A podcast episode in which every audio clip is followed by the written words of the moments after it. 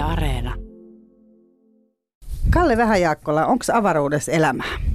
Varmasti. Mitä se tarkoittaa? Minkälaista elämää siellä on?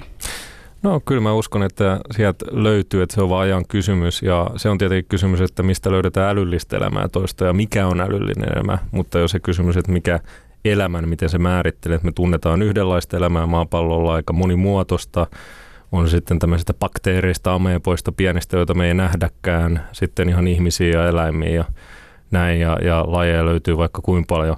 Mutta se on se kysymys, että, että onko avaruudessa muualla niin semmoista elämää, mitä, mikä on täysin outoa meille, ja, ja mikä on elämän ihan merkit, että onko siellä jonkunlaista liikettä, onko se joku kemialliset reaktiot, mikä määrittelee, että se on elämää, niin, niin tämä on hyvä kysymys ja itse uskon, että, että varmasti meidän elinaikana niin löydetään jonkunlaista elämää, mutta se on toinen kysymys, että kuinka älyllistä ja kuinka me voidaan kommunikoida sen kanssa.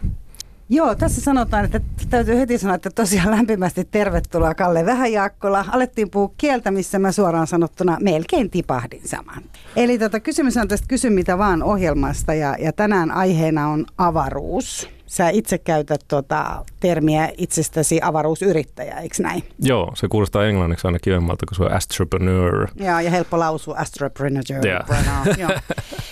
Ja tota, mutta ennen kuin me mennään enemmän tähän sun, sun ammatin kuvaan, niin mä kerron vähän tästä ohjelmasta. Eli kysymyksessä on siis Kysy mitä vaan ohjelma, jossa suurin osa kysymyksistä tulee kuulijoilta. Eli teiltä siellä lämpimästi tervetuloa.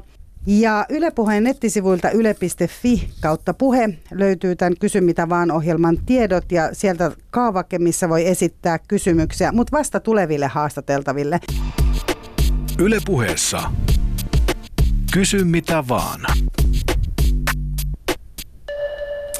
Joo, ja mun nimi on tosiaan Mira Selander ja mä esitän näitä kysymyksiä, joista ensimmäinen on kuitenkin, tai itse asiassa jo toinen, koska tämä onko avaruudessa elämää ja jatkokysymys sille, niin oli tuolla sivustolla. Mutta esitän Hugo 11 v kysymyksen. Haiseeko pieru avaruudessa, johon kuuluu jatkokysymys. Jääkö se pieru sinne pyörimään vai haittuuko pois? Että jos ollaan ihan avaruuden tyhjiössä, niin, niin, tota noin, niin äh, siellä se ei oikein haise, kuka, koska kuka siellä on haistamassa, mutta jos ollaan sitten taas avaruusasemalla esimerkiksi sisällä tämmöisessä painottomassa tilalla, tilassa, niin jos ei siellä ole ilmastointia, niin se jää sinne leijumaan ja sen kyllä siellä haistaa.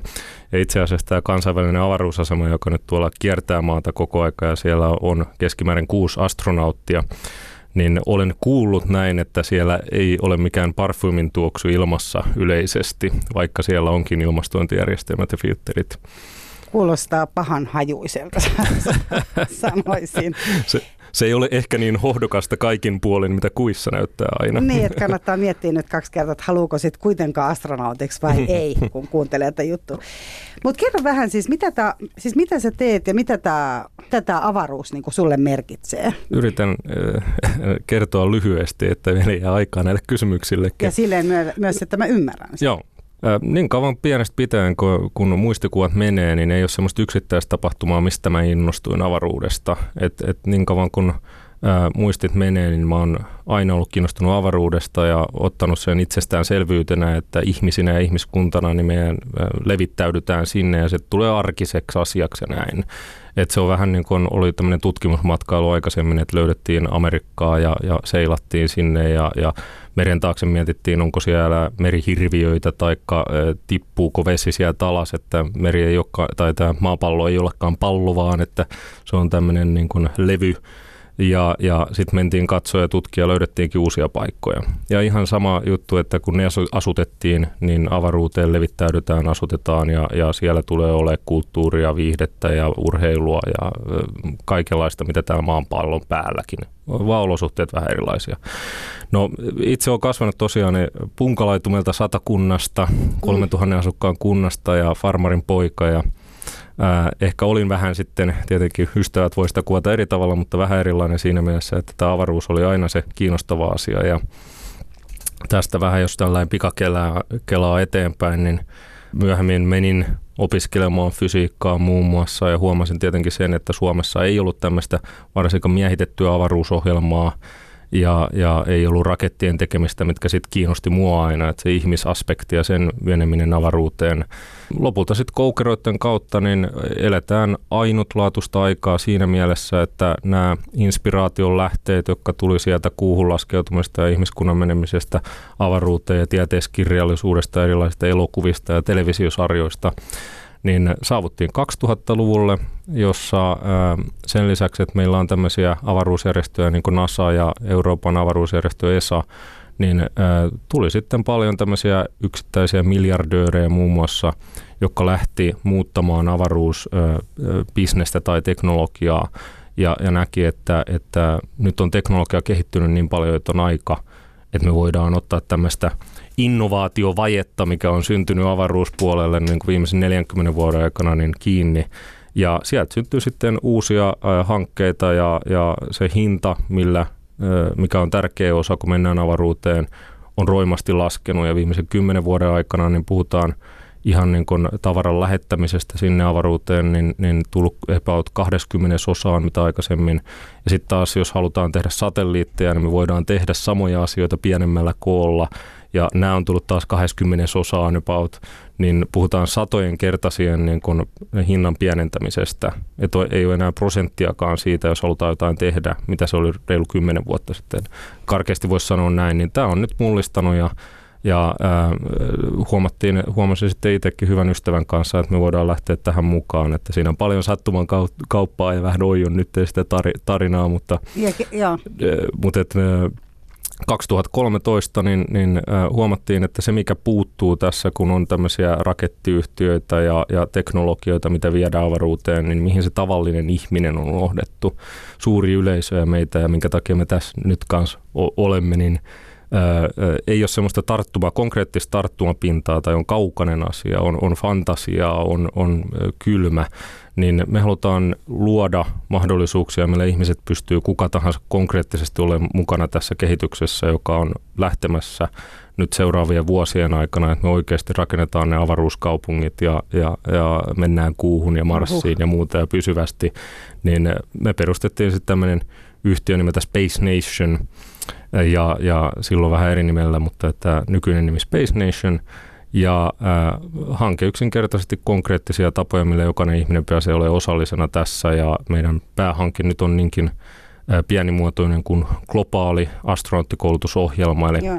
559 ihmistä on avaruudessa käynyt tähän mennessä, niin me päätettiin, että se on vähän epäreilua ja nyt annetaan kelle tahansa mahdollisuus ja sen voi aloittaa mobiiliaplikaatiolla, mobiilisovelluksessa harjoitella astronauttitaitoja omassa elämässä ja sen jälkeen parhaat valitaan tämmöiselle astronauttikoulutusleirille, jota me sitten kuvataan ja seurataan ja vuodessa lähetetään vähintään yksi ihminen niin menopaluulipulla sentään niin, niin tuonne avaruuteen.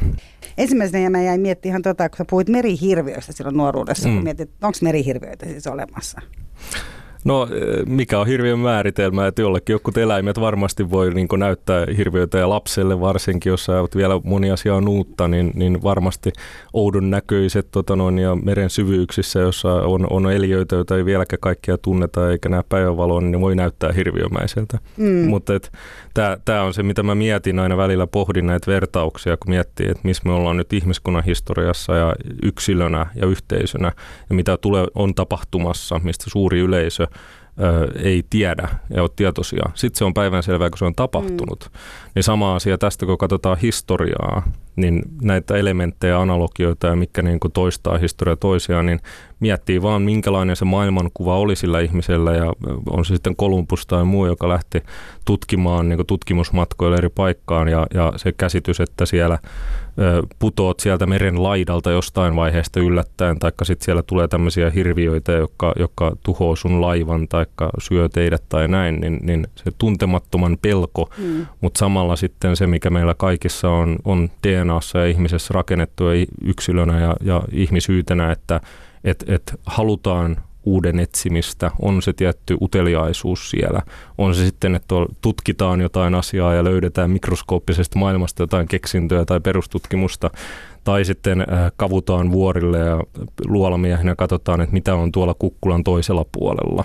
Niin se nälkä on meissä aina ja, ja tuo, se, tuo se sitten ihmisessä ja ihmiskunnassa välillä niin kuin huonoja piirteitä esille, niin, niin itse uskon vakaasti ja historiankin katsoen, että kuitenkin se on myös sen ö, hyvän luoja, uuden ja hyvinvoinnin luoja ja, ja se tulee olemaan myös tässä avaruuspuolessa joka, joka johdattaa ihmiskuntaa parempaan tulevaisuuteen. Eli te olette, niin kuin kuulija täällä on kysynytkin, että onko avaruustutkijat tämän päivän Kolumbuksia, eli tavallaan te olette.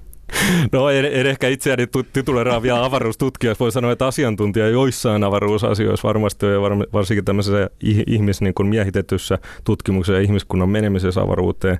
Mutta tuota, siis näitä on joka alalla tietyllä tavalla, että jos ajatellaan, niin Kolumbuksena vertailun, että hän NS oli yhtenä, vaikka siellä tietenkin oli tämä äh, Vikingit, jotka jo aikaisemmin meni, oliko Leif Punaparta vai mikä tämän nimi olikaan, niin äh, Newfoundlandia Amerikkaan, niin tämmöiset tutkimusmatkailijat ja uuden äh, mantereen löytäminen, niin onhan tietenkin avaruuteen menossa samantyyppistä henkeä. Sitten taas jos uuden etsimistä, niin on, on tieteenaloja ja tässä mikroskooppisessa maailmassa varmasti vähän parempia vertauksia, mutta sikäli jos nimetään, että kaikkien uusien löytäjät, löytäjät on kolumpuksia tai rajojen puskijat, niin, niin niitä löytyy joka puolelta ja joka alalta. Mutta mitä sulle siis, sä puhuit siitä jo aluksi, että kun sä olit lapsi, niin sä ajattelit sitä, niin kuin, että se avaruus oli sulle semmoinen niin kuin mahdollinen. Mitä, mm. jos sä pystyt sille niin kuin selkeästi ja lyhyesti sanoa, että mitä se avaruus sulle on? Että tavallaan se on sulle jollain tavalla tuttu asia selvästikin. Joo, tämä on aina mielenkiintoista ja hankalaa sillä kun mä mietin, kun puhun sinun kanssa mm. tai kenen tahansa, niin, niin ymmärtää se, että miten sinä tai eri ihmiset näette esimerkiksi avaruuden tai, tai minkä tahansa asian. Ja, ja se on tietenkin semmoinen e, elämänpituinen oppimisprosessi, että ymmärtää toisten ihmisten maailmankuvaa ja kuinka relatable tai siis tämmöinen läheinen asia se on tai, tai kosketeltava. Mutta itselle avaruus, niin – se ei ole koskaan ollut kylmä, se ei ollut koskaan pelottava, se on ollut erittäin kiehtova, se on tuntunut läheiseltä ja, ja se on semmoisia kysymyksiä herättävää, että mikä meidän paikka on niin kuin maailmankaikkeudessa. Että mä voin ymmärtää varsinkin, että se voi välillä tuntua vähän pelottavalta ja näin, että kun lähtee miettimään, kuin pieniä me ollaan tässä kaiken keskellä ja mikä se käsitys on tällä hetkellä maailmankaikkeudesta ja universumista ja jos, jos ei nyt haluta hirveästi pelotella kuuntelijoita, mutta se nykyinen ö, fysiikan ja teoreettisen fysiikan käsitys, mikä tietenkin aina on enemmän tai vähemmän teorioita, niin ää, tämmöisiä niin kuin todellisuuksia tai maailmankaikkeuksia on ääretön määrä nykyisen teorian mukaan. Eli toisin sanoen pitäisi olla muun muassa toinen todellisuus, jos me istutaan tässä – pöydällä ja minä haastattelen sinua, etkä sinä haastattele minua. Se voi tapahtua jossain muualla niin kuin samaan aikaan. Onko kyllä, kyllä tämä on nykyinen esimerkiksi teoreettisen fysiikan käsitys. Niin, mutta jos ei edes mennä sinne asti, niin maailmankaikkeus nykyisen tietämyksen valossa, niin ollaan maapallolla, täällä on yli 7 miljardia ihmistä, mutta ne matkat kirjaimellisesti on tähtitieteellisiä, kun mennään, ja, ja tähtiä ja planeettoja ja galakseja on melkein ääretön määrä tuolla universumissa, niin, niin ää, jos sitä saa havainnollistettua tai sisäistettyä, niin siinä voi päästä semmoiseen vähän niin kuin pelottaviin ulottuvuuksiin, kuin pieniä me ollaan. Mutta et, ää, tämä itselle niin on, on aina nähnyt vaan sen, että semmoisena paikkana, että nyt me ollaan maapallolla ja se on vaan ajan kysymys ja kohta, niin me ollaan kuussa Marsissa ja pidemmällä ja muutetaan Marsia asutettavaksi ja sitten ollaan tähdissä ja samalla niin kun, ää, kehitytään yhteiskuntana ja ihmisenä ja ymmärretään paremmin meidän paikkaa maailmankaikkeudessa. Mutta ennen kuin mennään vielä tuon asuttamiseen, mikä on tietysti ihan mielettömän mielenkiintoista, niin mä kysyn vaan sen, että kun sä sanoit, että, että tavallaan, että kuinka pieniä me ollaan tässä kaikessa, niin miten se vaikuttaa sun itse se ajatus? Onko sun semmoinen olo, että no, tavallaan niin kuin sun omaan merkitykseen? Väheneekö vai kasvaako se? Miten? No, no tämä on hyvä kysymys ja ehkä siinä on aika pragmaattista se, että, että varsinkin yrittäjänä tällä hetkellä niin ei, ei ole semmoista hengähdystaukoa hirveästi ollut viime aikoina, että, että koska pysähtyisi niin kuin miettiä t- tätä kysymystä, että ehkä se jotenkin ää, katoaa välillä semmoisen niin tiettyyn niin kuin arjen ja muun toiminnan alle. Mutta on ollut niitä tilanteita tietenkin elämässä ja monta vaiheesta, että pysähtynyt miettiä ja yrittänyt sitä sisäistää sillä ja, ja ehkä nyt jossain on sitten nurkan takana välin näkynyt häivähdyksen määrä, että mikä merkitys on tällä kaikella ja näin. mutta kyllä se joku ihmisyyteen sisään rakennettu semmoinen on, että itsellä ainakin voimakas vaan ää, ää, tietty semmoinen, miten se sanotaan, en tiedä suomeksi drive, mm. että niin kun, ä, voima, joka puskee eteenpäin ja näkee, että et, niin kun, tätä mun pitää tehdä ja tonne eteenpäin mennä. Etkä sä jää sitten miettiä sitä, että kuin pieniä poloisia me täällä ollaan. Et, et kuitenkin, vaikka puhutaan avaruudesta ja planeetoista, niin äh, minä olen ihminen, sinä olet ihminen, meillä on ihmiset ympärillä ja, ja äh, ilman ihmisiä ja ihmiskuntaa aika tyhjä paikka olisi ja näin. Eli mun maailmankuva kuitenkin pyörii siinä, että et, et, tota, ää, elä hyvää elämää, ole hyvä ää, sun ystäville, sukulaisille ja lähipiirille. Ja, ja tietenkin siinä, mitä itse sitten teen, niin pyrin tuomaan mahdollisimman isoa vaikutusta niin koko ihmiskuntaa ja laajemmalle pohjalle. Että et tällaiset asiat on aina ollut siinä, että se ei ole pelkästään ollut avaruus, vaan siinä on tärkeää se, että mikä on se ihmisen paikka ja ystävien, ihmiskunnan ja tulevaisuus, miten sitä tehdä paremmaksi. No onko siinä myös sellainen toive, että tavallaan se avaruus, jos on, sä teet siitä niin kuin, haluat tuoda sitä semmoisena niin kuin lämpimämpänä paikkana mm. ja semmoisena niin kuin mahdollisena paikkana, niin onko se niin kuin tavallaan mielellisesti myös sellainen positiivisempi paikka, että vähemmän näitä niin kuin ristiriitoja ja sotia ja tämän tyyppistä ikävää? Varmaan on, että, että toi on hyvä kysymys, että varmasti siellä alitajuntaisesti ehkä on tiettyä semmoista, mikä, mikä se suomeksi olisi es, eskapationismia niin se, tai tämmöistä pakenemista, pakenemista tietyllä tavalla. Ehkä jotain maailman parantamistakin tavalla, onko siinä myös? On, on juurikin, että hakee tavallaan, katsoo sieltä semmoisesta niin eri kulmasta ulkopuolelta vähän, että ei ole liikaa... Äh, tässä systeemi tai yhteiskunnan sisässä, että katsoo, että miten sitä ulkoapäin ja, ja semmoiseen menee tiettyyn lintuperspektiiviin ja vähän niin kuin avaruuden lintuperspektiiviin. Mutta äh, kyllä jälleen palaan siihen, että niin kuin tämmöiset niin kuin, äh, löytöretket ja uusien asioiden etsiminen ja yrittäminen, niin äh, uskon ja ihan, ihan sitä, mitä oli silloin kuulaskeutumisella ja nähtiin vähän niin siitä jo e, ennakkoa, niin se tulee niin säteilemään, mitä nyt tuonne avaruuteen meno, niin auttamaan meitä kehittymään yhteiskuntana, yksilöinä, ihmisyytenä.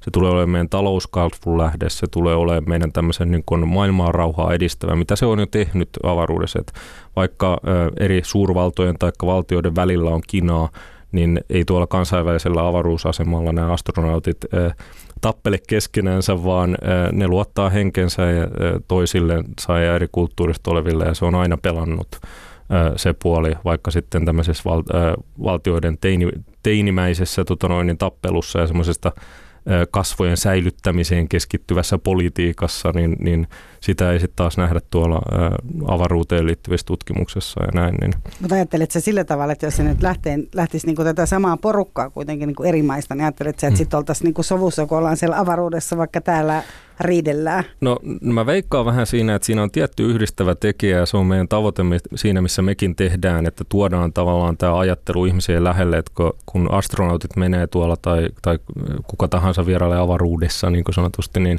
sieltä kun katsotaan alas, niin ei nähdä skandaalisia rajoja.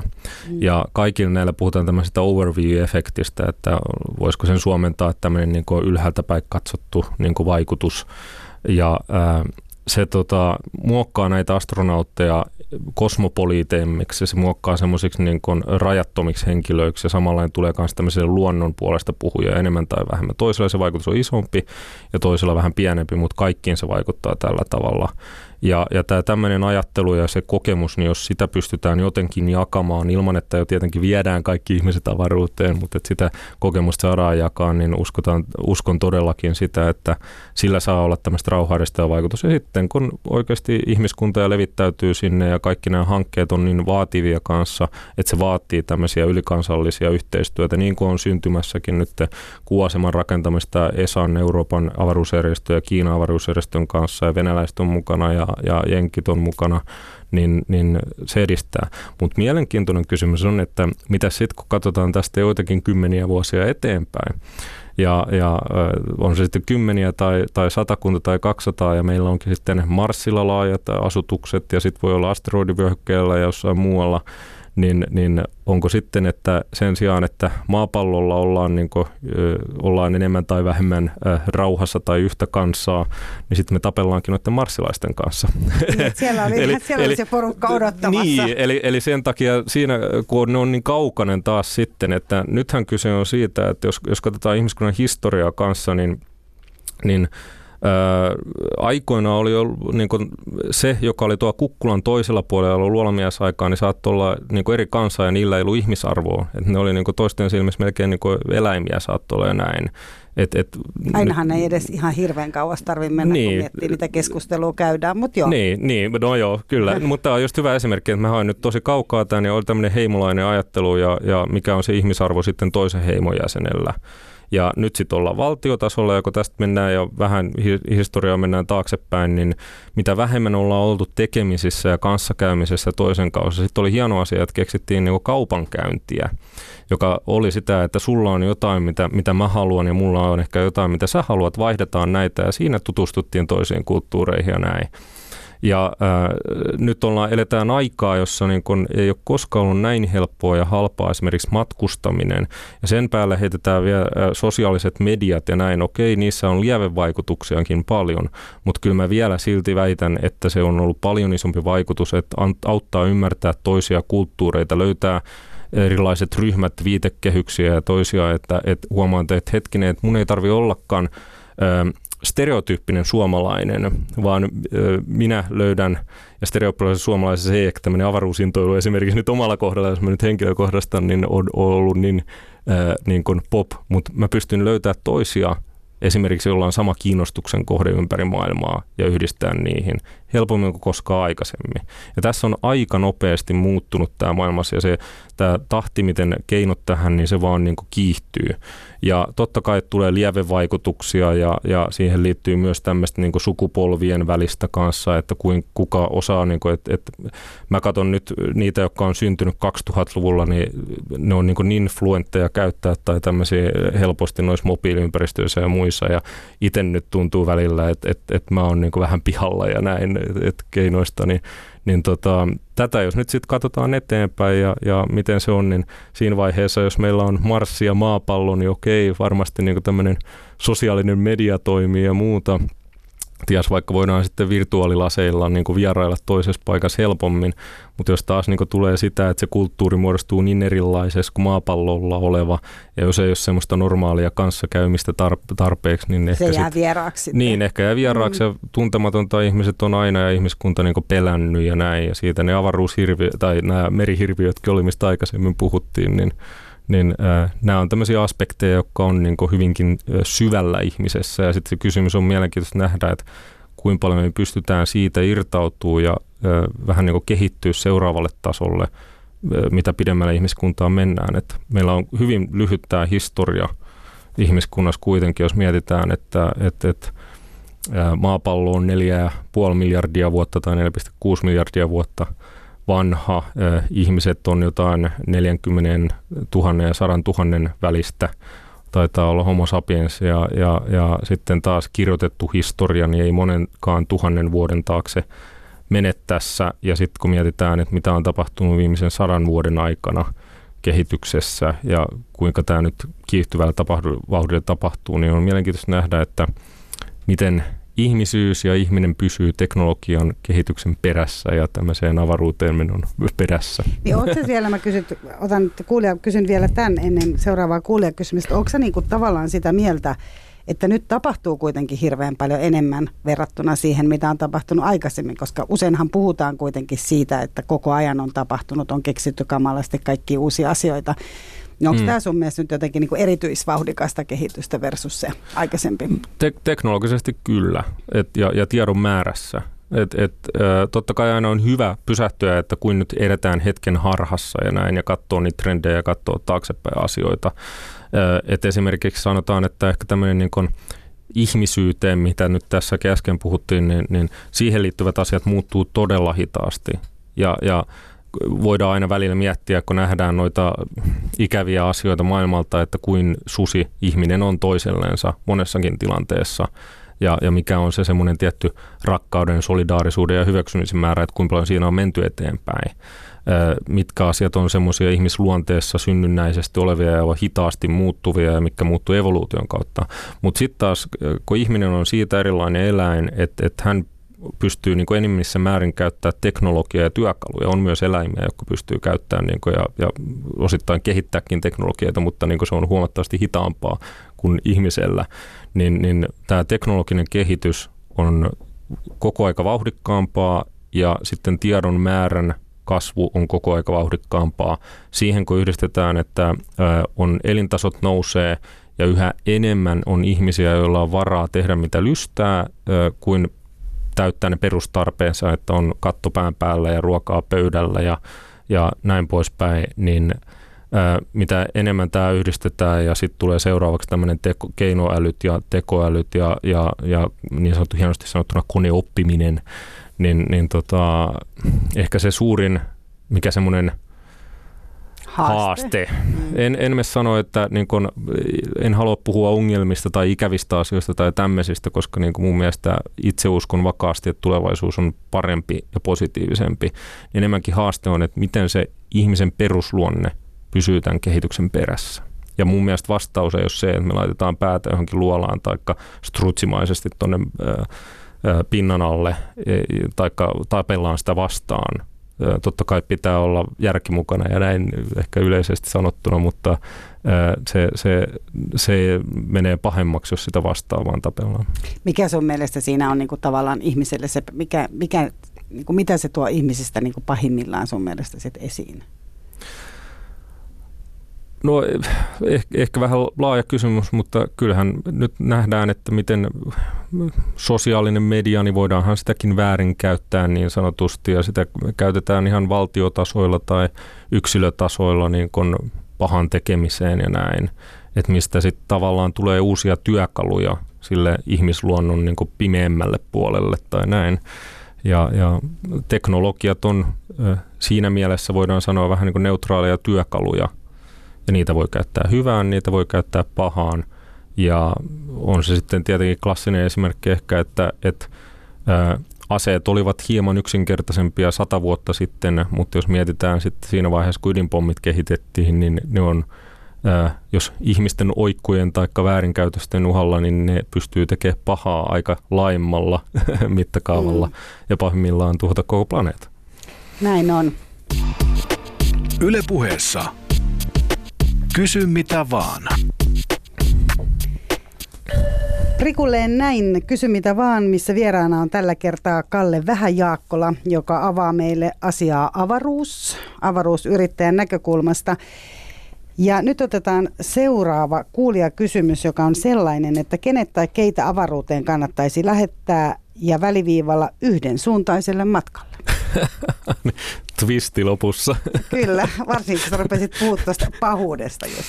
No, no niin, tämä on tämä, missä sitten pitää olla äh, poliittisesti korrekti niin hienosti. Ehkä, toi, äh, ehkä olisi pitänyt, tämä kysymys on nyt ehkä väärälle taholle, että mä muistan, että Hollywoodissa oltiin jossain kau- kaunissa paikassa ja oli vähän tämmöinen surrealistinen ympäristö. Muista äh, mun tota, ystävä ja, ja ton yrityksen perustajakumppanin kanssa niin tuossa pari vuotta sitten ja siellä sitten kerrottiin tätä, mitä tehdään ja oli avaruudesta ja sitten sit se tämmöinen viehättävä ää, oldtimer lady niin sanotusti ja ollut niin Hollywoodin ympäröissä pitemmän aikaa, niin kysyy, että minulla olisi sinulle yksisuuntaisen lipun lista, että mihin voin jättää. ja, ja tämä on myös niin kuin, kuultu muualtakin suunnasta ja, ja, ja tota noin, niin siellä on vilahdellut listoilla niin tämmöisiä Hollywoodin nimiä sekä Aha. sitten valtioiden päämiehiä.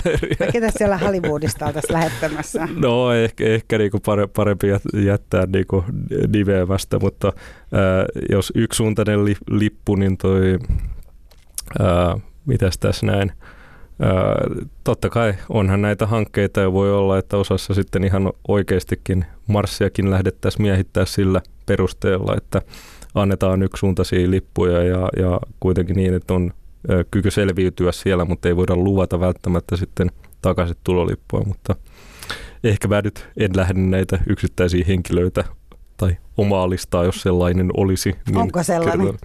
Ei. Aina ei iltasi, illan pimeinä Ei, hetkinä niin, kaikkehan me ihmisiä ollaan, että aina jossain hetkessä voi tulla eh, listoja ja näin, mutta... Voidaanko oikeasti rakentaa avaruushissi ja mitä se tarkoittaa?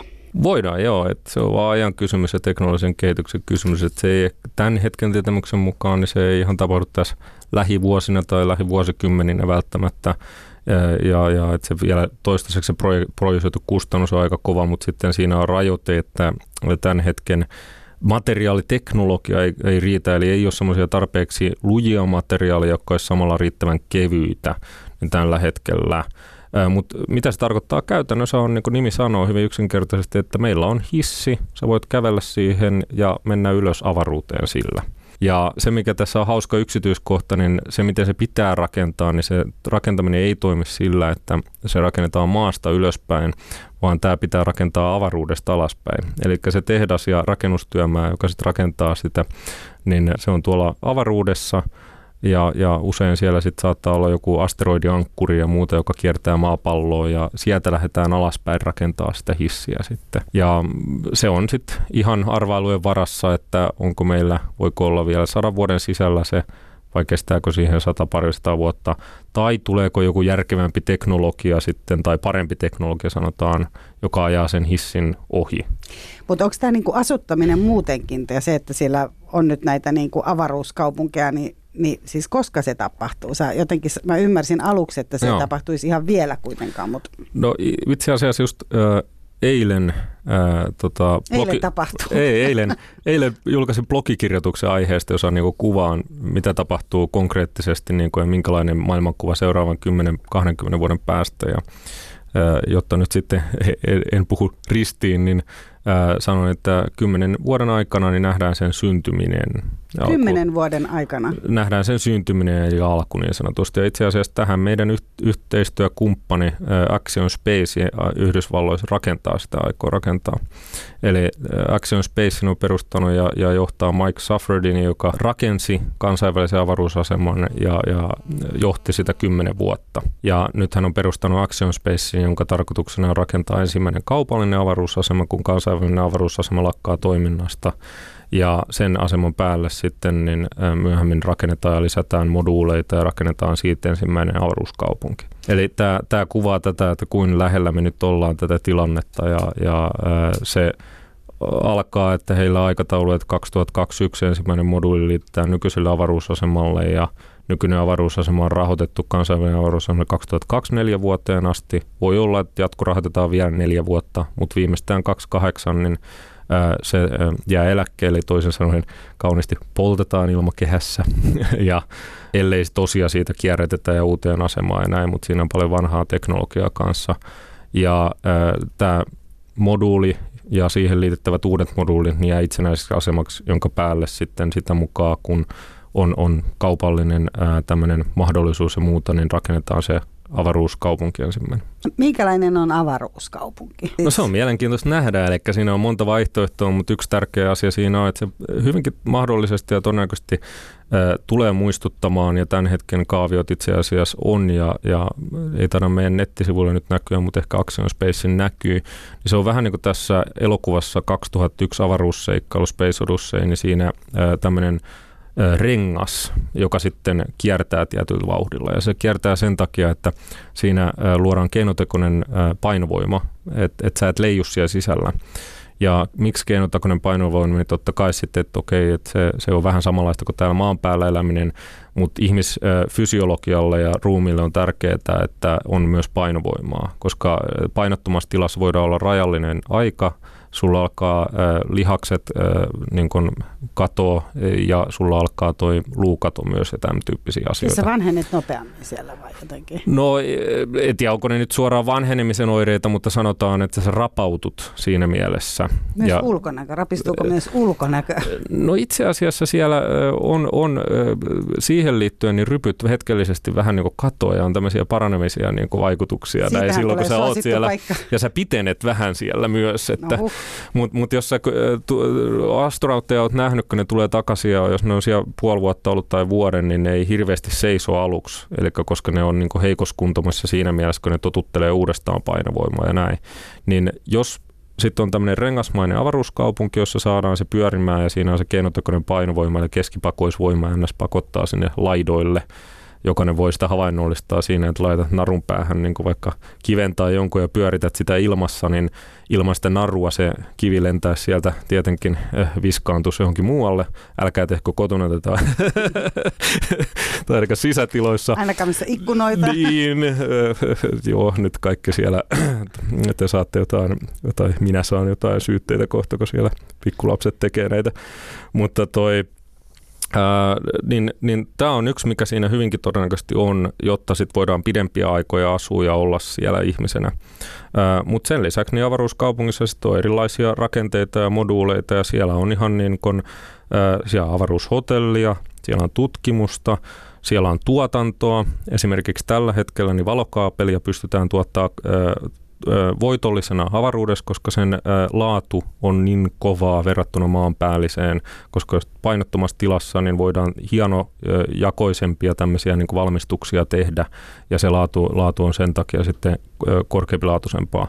Nämä nyt muutama mainitakseni ja, ja sitten totta kai ihan viihteellisiä käyttötarkoituksia, joita me ei varmastikaan vielä voida niin kuin, ö, ö, tässä ö, keksiä, ja jos keksitään, niin sitten lähdetään perustamaan yritystä niille. Niin, no, mutta, mutta sitten siellä ei ole kuitenkaan, että ei ole keski ollut baaria ja lähikauppaa ja Ää, päiväkotia ja...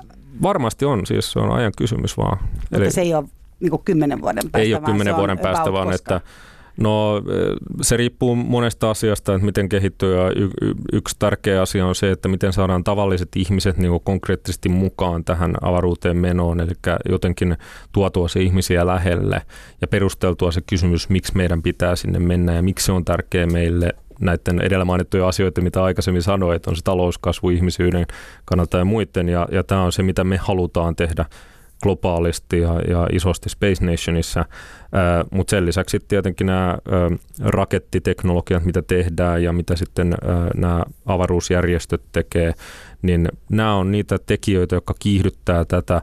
Ja jos ajatellaan, että kymmenen vuoden päästä se aloitetaan rakentaa tätä, niin puhe on kymmenistä vuosista.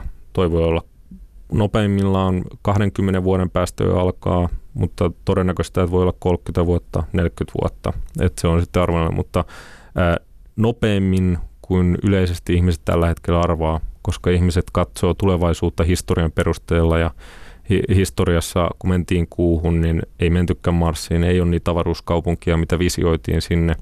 Ihmisillä on käsitys, että kaikki, mitä liittyy avaruuteen, on kallista, vaikeaa ja kaukasta ja ää, iso yleisö ei tiedä nyt sitä kehitystä, mikä on tässä viimeisen kymmenen aika, vuoden aikana tapahtunut ja joka jatkuu koko aika. Eli siellä on nyt todellinen tämmöinen kiihtyvässä mauhdissa oleva muutos tulossa. Onko avaruudessa sukupuolia, kysyy kuulija. Onko avaruudessa sukupuolia? Ky- kyllä siellä ainakin tällä hetkellä on, että aika paljon on, niin kun, taitaa Nasallakin olla nämä astronautit, niin suunnilleen 50-50 prosenttia niin naisia ja miehiä. Et tota, yhtä lailla mutta sitten jos puhutaan tästä vieraista elämä, elämästä, niin siitä ei koskaan tiedetä, että, että se on vähän niin kuin vaikea hahmottaa, että mikä niiden lisääntymismalli on ja onko sukupuolia, niitä voi olla useampiakin kuin kaksi. Että näitä voi katsoa sitten tiettyjä tieteiskirjallisuutta ja, ja on se kirjallisuutta tai tieteiselokuvia, sarjoja ja monessahan näissä ne perusta sitten on, että ne kirjoittajat on tehnyt tieteellistä tutkimusta tai ne voi olla tiedemiehiäkin, ettei ne ole vaan niin kuin aina fantasiaa, että niissä pohditaan näitä asioita. Ylepuheessa Kysy mitä vaan. Ja seuraavaksi Kalle Vähäjaakkola mä kysyn täällä kuulijan kysymyksen, että mikä on paras avaruusleffa, minkä olet nähnyt? Kyllä se nyt toi 2001 varmaan, mikä tuossa aikaisemmin tuli mainittu avaruusseikkailu. Onko se nyt Stanley Kubrickin 68, jos muistan oikein. Ja Arthur C. Clarkin kirjaan niin ja yhdessä tekemä sitten tiettyä tähän elokuvakäsikirjoitukseen. Ja se oli sillä hauska, että mä muistan, kun pienenä näin sen ja se, se kyllä vaikutti. Mutta äh, mä en ymmärtänyt osaa siitä mitenkään. Niin kuin, että, Jännää. No, niin, si, si, ei, si, siinä oli niin tämmöinen evoluutionaarinen alku, että kuvattiin tavallaan mikä oli se vaihe ja miten äh, ihmisapinasta, niin mitä tapahtui ja minkälainen se vaihe oli, kun siinä, siitä tuli ihminen. Että mistä se kehitys alkoi, että tajuttiin käyttää työkaluja ja mistä se kehitys alkoi. Ja sitten se loppui myös aika mystisesti, että se oli semmoinen selittämätön loppu, kuin katsoin elokuvaa ja muistaakseni taisi vasta kirjan lukiessa avautua myöhemmin se. Mutta siinä oli niin äh, kauniisti esitetty sitä avaruutta ja siinä oli tietty semmoinen mystiikka ja se oli kuitenkin tieteellisesti tehty ja, ja se on kestänyt hyvin aikaa, että, että kyllä niin kuin suosittelen kaikille, jotka ei ole vielä nähnyt, niin tätä. Ja kyllähän nyt sitten tietenkin on hyviä uusia elokuvia ja paljon elokuvia tehty ympärillä, mutta yleensä itse tykkään näistä elokuvista, jotka jollain tavalla ei ole ihan puhtaasti niin avaruusfantasiaa, vaan perustuu jonkunlaiseen mahdolliseen tulevaisuuden kuvaan. Mikä sulla on, onko sulla näistä uusista elokuvista? Koska sitä mä just ajattelin, että kun on helposti niin mm. semmoisia niin fantasiakeskeisiä ne avaruuselokuvat, mm. niin tavallaan se ehkä nimenomaan pitää ihmistä, niin kuin NS avaruudesta mm. ei niin kiinnostunut mm. ihmisen pois niistä. Tota, no se on ihan totta, että joku Tähtien sodat tietenkin se on ihan puhdasta avaruusfantasiaa, mutta sitten näitä elokuvia on tullut, että on Gravity, Martian, marsilainen ja Interstellar, joka on tämmöisiä vähän niin kuin sanotaan mahdollisiin tulevaisuuden kuviin perustuvia, joskin mua aina vähän, vähän sillä nyppii, että miksi nämä on aina katastrofielokuvia, että et, et voisi niinku tehdä erilaisiakin draamoja ja juonenpiirteitä sinne, ja kyllähän niitäkin on sitten, että, ja tämä Arrival oli nyt ihan hyvä, mikä on ihan uusimmasta päästä, ja oli Oscar-ehdokkaanakin, niin kuin moni näistä elokuvista, mitä nyt mainitsin, ja sitten tämmöiset Star Trekit, niin ne haluan nostaa ja menee ehkä televisiopuolelle, että kyllä mä oon sitä ikäsikapolvea tietyllä tavalla, joka on kasvanut paljon Star Trekin puolesta, ja se televisiosarjana ja elokuvina, niin on se 60-luvun vanha Star Trek tai The Next Generation 80-luvun loppu ja 90-luku, niin se loi tämmöisen inspiroivan tulevaisuuden kuvan ja yhteiskunnan, että se ei ollut pelkästään niin kuin avaruusseikkailua ja näin, vaan siihen oli paljon ö, asioita, jotka kuvastivat, miten ihmiskunta ja ihmisyys voisi kehittyä. Ja se oli monessa mielessä 60-luvullakin niin kuin edelläkävijä että siinä oli, oliko ensimmäinen tai ensimmäisiä niin tämmöisiä rotujen välisiä suudelmia, jotka 60-luvun loppupuolella oli niin ennen kuulumatonta Yhdysvaltojen niin televisiossa. Ja siellä oli paljon semmoisia, niin että miten niin kuin erilaiset ihmiset ja kulttuurit tuli toimeen ja se, se vaan se tavallaan se lavastus oli tämmöinen niin tulevaisuuden avaruus ja, ja muita. Ja sama sitten toistui tässä seuraavassa versiossa niin näillä oli tietenkin iso vaikutus. Ja vielä jos tuossa Startekista ihan nopeasti sen verran sanoo, että sehän on itse asiassa vaikuttanut paljon, että silloin 60-luvun Startekissa niin nehän keksi ne asiat niin kuin ihan hatusta veti. Ja, mutta se inspiroi niin paljon kaikkia insinööreitä, että esimerkiksi MP3-soittimen ja iPodin niin kehittäjä sai ideat ja inspiraation Star Trekista. Mm. Kännykän kehittäjä on sanonut, että hän sai ajatuksen kehittää kännykän Star Trekista.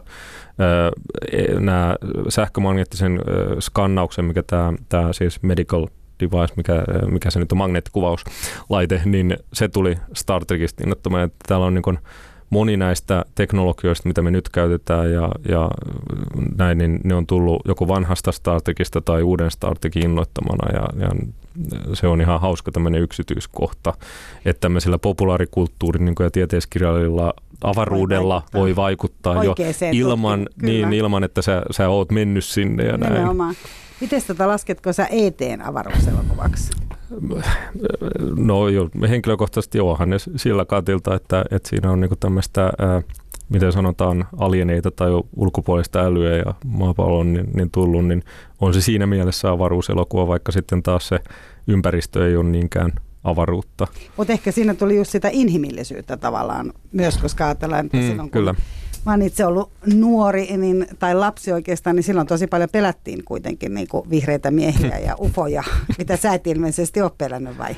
En mä oikein muista koskaan pelänneeni, mutta kyllä mä aina joskus pienenä niihin, niihinkin uskoin jossain määrin ja, ja varmaan oli sitten tämä X-Files, mikä oli 90-luvulla jo pitkään näky, niin, niin ää, se oli semmoinen, muistan, aina tuli katsottua ja, ja näin. Ja sitten sit vähän myöhemmin kasvoi ja, ja se jäi vähän taka-alalle ja vähän ehkä semmoiseksi epäolelliseksi kysymykseksi tietyllä tavalla. Ja, ja sitten se usko kääntyi semmoiseen niin tieteelliseen lähestymistapaan, että niin kuin voi olla mahdollista, mutta niin kauan kun ei niin kuin ole tavallaan todisteita tai näin, niin, niin sit, sitä ei ole tapahtunut. Et se on vähän niin kuin tieteellinen lähestymistapa, että mikä tahansa maailmassa on mahdollista, mutta sitten, että sä saat siitä varmuuden, sun pitäisi nähdä se tai on todistaa se ja tehdä mm. joku, joku koe siihen liittyen.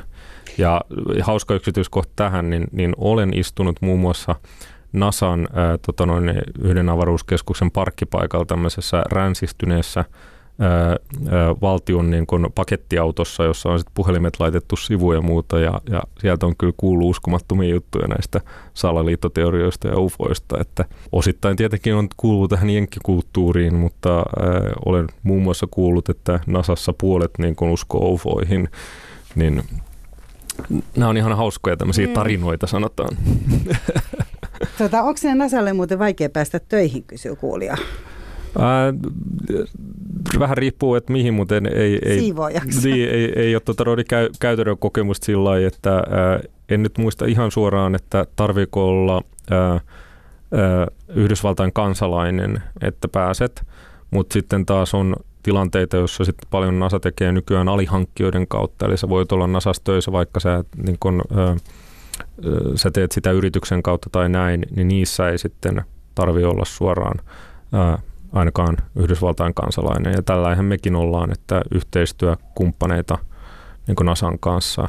Eli siis, tavallaan olette vähän niin kuin päässyt sinne. Kyllähän niin kuin reittejä on useita ja riippuu, että et mihin päästä, mutta jos astronautiksi haluaa Nasan astronautiksi, niin sitten pitää olla Yhdysvaltain kansalainen esimerkiksi. Teidän kautta pääsee muuten sitten? Meidän kautta pääsee muuten astronautiksi, eli juurikin tätä, että ei vaan harvat ja valitut ja 559 kappale tähän mennessä maailman historiassa, niin nyt on ensimmäistä kertaa, kun kuka tahansa maailmassa voi päästä. Että ainoa rajoite tällä hetkellä on, että ää, pitää olla täysi-ikäinen ja sitten ää, ei saa olla tämmöisiä niin kuin, ää, sydänsairauksia ja muuta. Että ne vielä toistaiseksi evää sen, että kun raketilla lähdetään ylöspäin, niin se on hetken aikaa rankka se se tota noin, niin ylösnousu ja muuta, niin sitten jos on jotain sydänsairauksia, niin Mitä siis sä voit olla ylipainoinen ja sä voit olla minkä ikäinen ja minkä näköinen ja mitä no, no joo, tämä on hyvä kysymys, että mitä vaaditaan. Et, et, siitäkin on hieman tämmöinen vanhakantainen ja vääristynyt näkemys, että mikä on astronautilta, että ajatellaan yleisesti, että sun pitää olla teräsmies tai nainen ja, ja fyysisellä kunnolta ja sitten superälykäs ja näin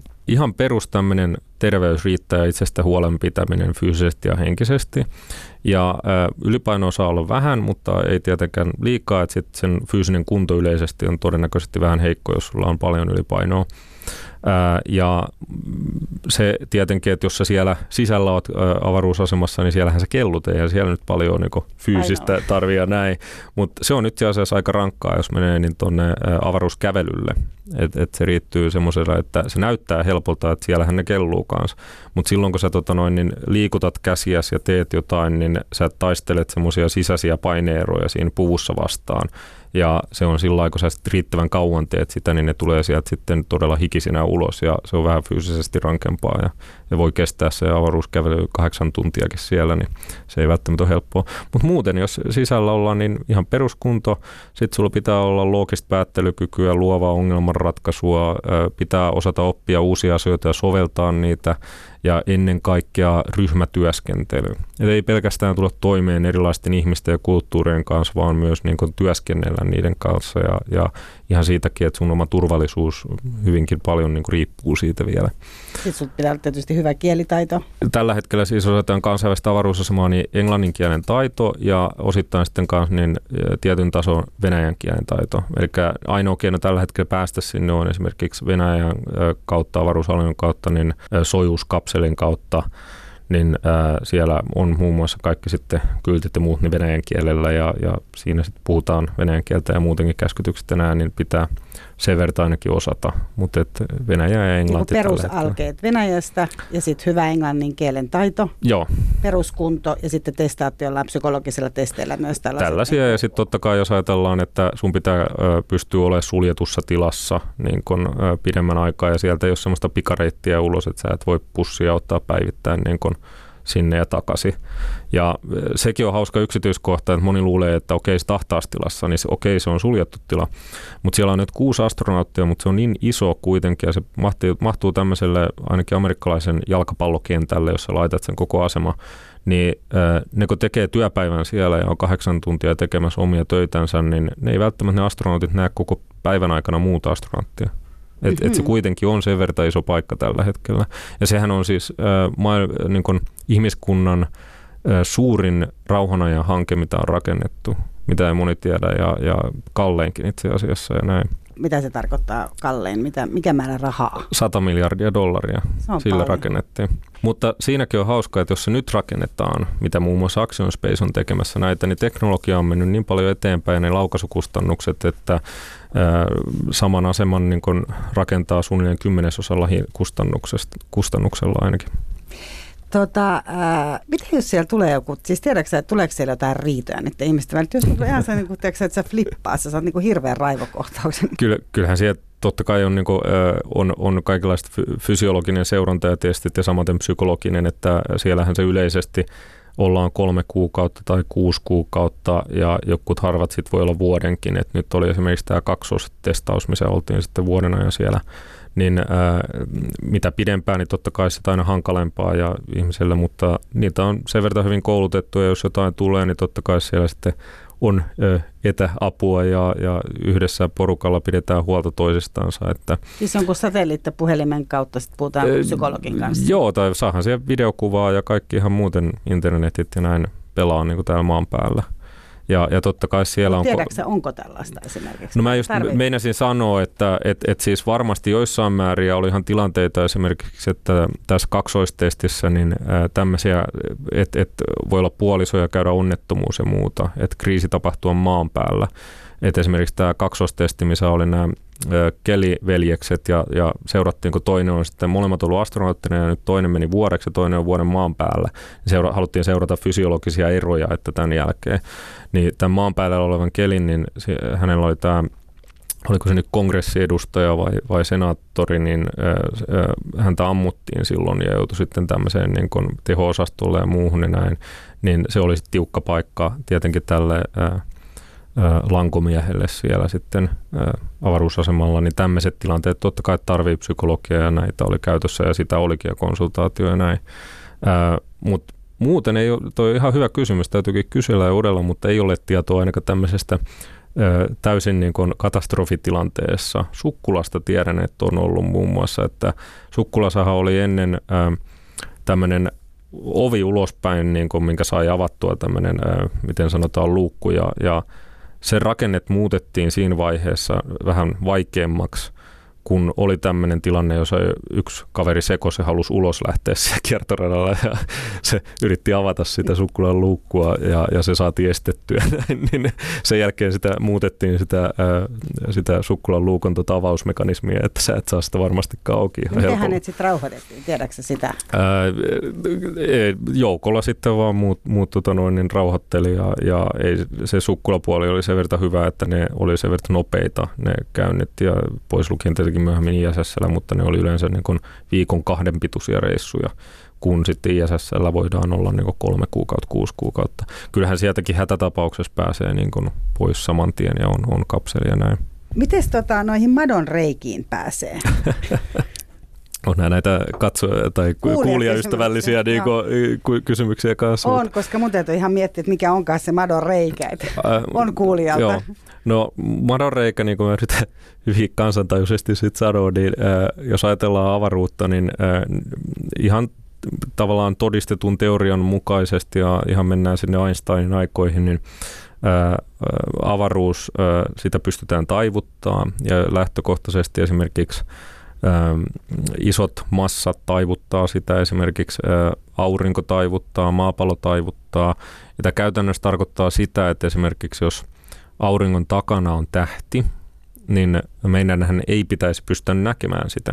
Mutta se valo, mikä sieltä tulee ja se tulee siihen auringon kylkeen, niin aurinko taivuttaa sitä niin, että se valo kääntääkin matkaansa ja tulee meitä päin maapallolle, jolloin me ikään kuin nähdään se tähti sitten sen takia, koska se taivuttaa sitä auringon säteitä, niin tämä käytännössä puhutaan, niin tämmöisestä avaruuden taivuttamisesta ja, ja madonreikä vähän havainnollistaa, jos puhutaan ihan niin kuin tämmöisestä tilavuuden taivuttamisesta, niin voidaan ajatella, että kaksi paikkaa tuodaan toisiaan lähemmäksi vaikka.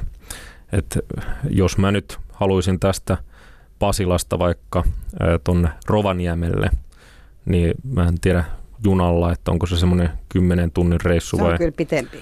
Niin, mä, mä, kävin armeijan Sodankylässä, mun pitää muistaa, että mä sitä ramppasin no, sitä väliin. ainakin pitempi. Niin, se oli ainakin pitempi, mutta ajatellaan, että jos nyt olisi semmoinen kymmenen tuntia vaikka, niin kuin mikä on pyöriä luku, niin, äh, junalla, niin jos mä pystyisin luomaan madonreijä, taivuttaa tätä avaruutta ää, ja tuomaan sen Rovaniemen tuohon viereen, niin mä voisin vaikka kävellä tästä sinne tai vaikka hypähtää okay.